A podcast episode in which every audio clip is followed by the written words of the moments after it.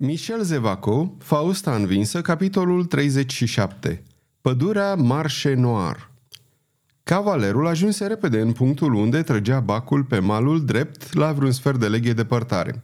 Putu constata din depărtare că podarul se afla acum pe malul stâng, în așteptarea clienților. După ce se scurse o oră, doi țărani, mânând o căruță la care era înhămat un catâr, se înfățișară să treacă fluviul. Căruța, catârul și țăranii se îmbarcară și bacul începu să treacă apa alunecând pe coardă.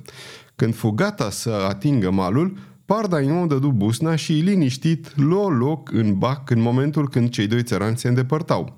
Podarul îl recunoscu și galben la față începu să tremure. Haide, zise Pardaion cu tonul cel mai liniștit de pe lume, du pe celălalt mal și încearcă să fii mai îndemânatic decât adineauri, Altfel, n-am să-ți dau bani pentru o steneală, din potrivă, am să te pun să-mi plătești calul. Of, domnule, exclamă podarul pe deplin liniștit, n-a fost din vina mea. Uite așa, și pot să vă spun că tare mi-a mai fost teamă pentru domnia voastră, mai ales când am auzit focurile de armă, dar sper, pentru că vă văd teafăr, că i-ați ajuns din urmă pe ticăloșii ăia doi. Ia te uită, cum de știi că erau doi? I-am zărit și eu, băigui podarul încurcat. Da, da, așa-i. Ei bine, eu nu i-am putut vedea și descreierații mi-au scăpat.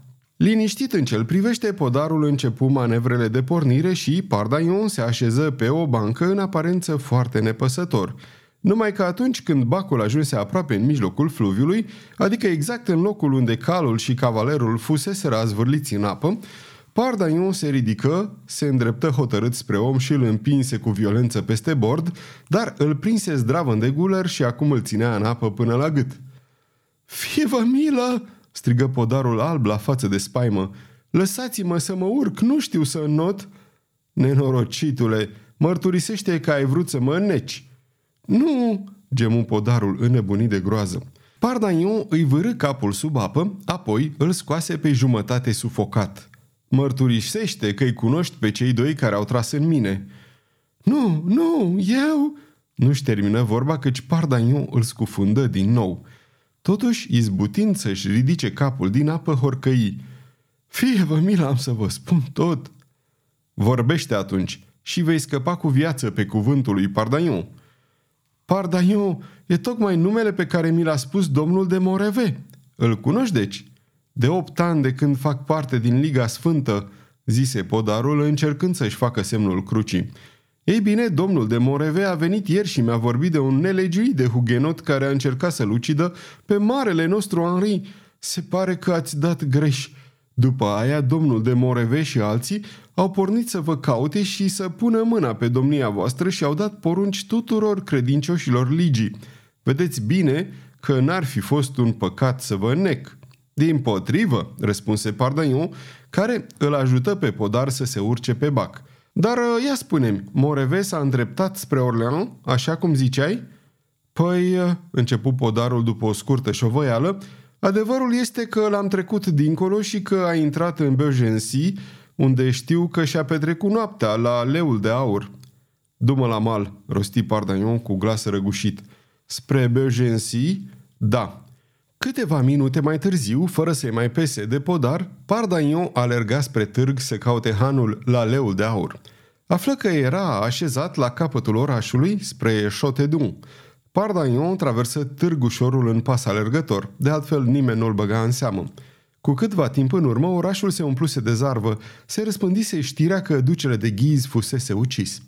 Pardagnon ajunse în sfârșit la leul de aur – Acolo, ca pretutindeni în restul târgului, domnea o puternică emoție. Pardaion se îndreptă spre hangiță, o cumătră zdravănă care vorbea dându-și ifose în mijlocul unui grup de târgoveți. Doamnă, zise el, sosesc de la Blois, unde a fost ucis ducele de ghiz. Pe dată, Pardaion, înconjurat și implorat să dea amănunte, povesti în câteva cuvinte uciderea lui de ghiz. Adăugă că avea sarcina să-l urmărească pe unul dintre ucigași și îi făcu o descriere atât de exactă a lui Moreve, încât Hangița exclamă Păi omul ăsta era aici chiar acum un sfert de ceas. Ah, mizerabilul, acum înțeleg eu de ce a luat-o la goană călare. Cum așa? Da, doi oameni, Doi complici de-ai lui, desigur, au venit și au vorbit în taină și pe data a poruncit să-i se pună șaua pe cal.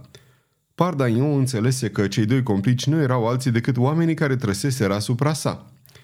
Doamnă, exclamă cavalerul, trebuie să-l prind din urmă pe omul ăsta. Încotro a luat-o, a pornit pe drumul spre Château.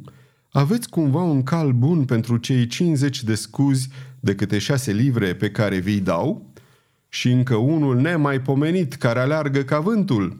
După câteva minute, Pardagnon pornea pe un cal care, la prima aruncătură de ochi, părea să fie un bun trăpaș.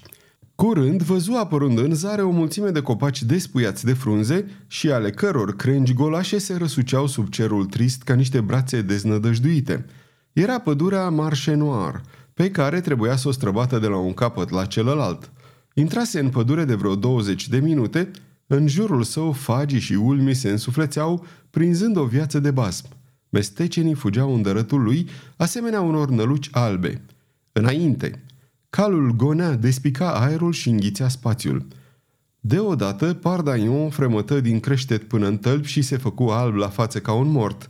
La o mică distanță în fața lui, după un cot al potecii, auzi un nechezat.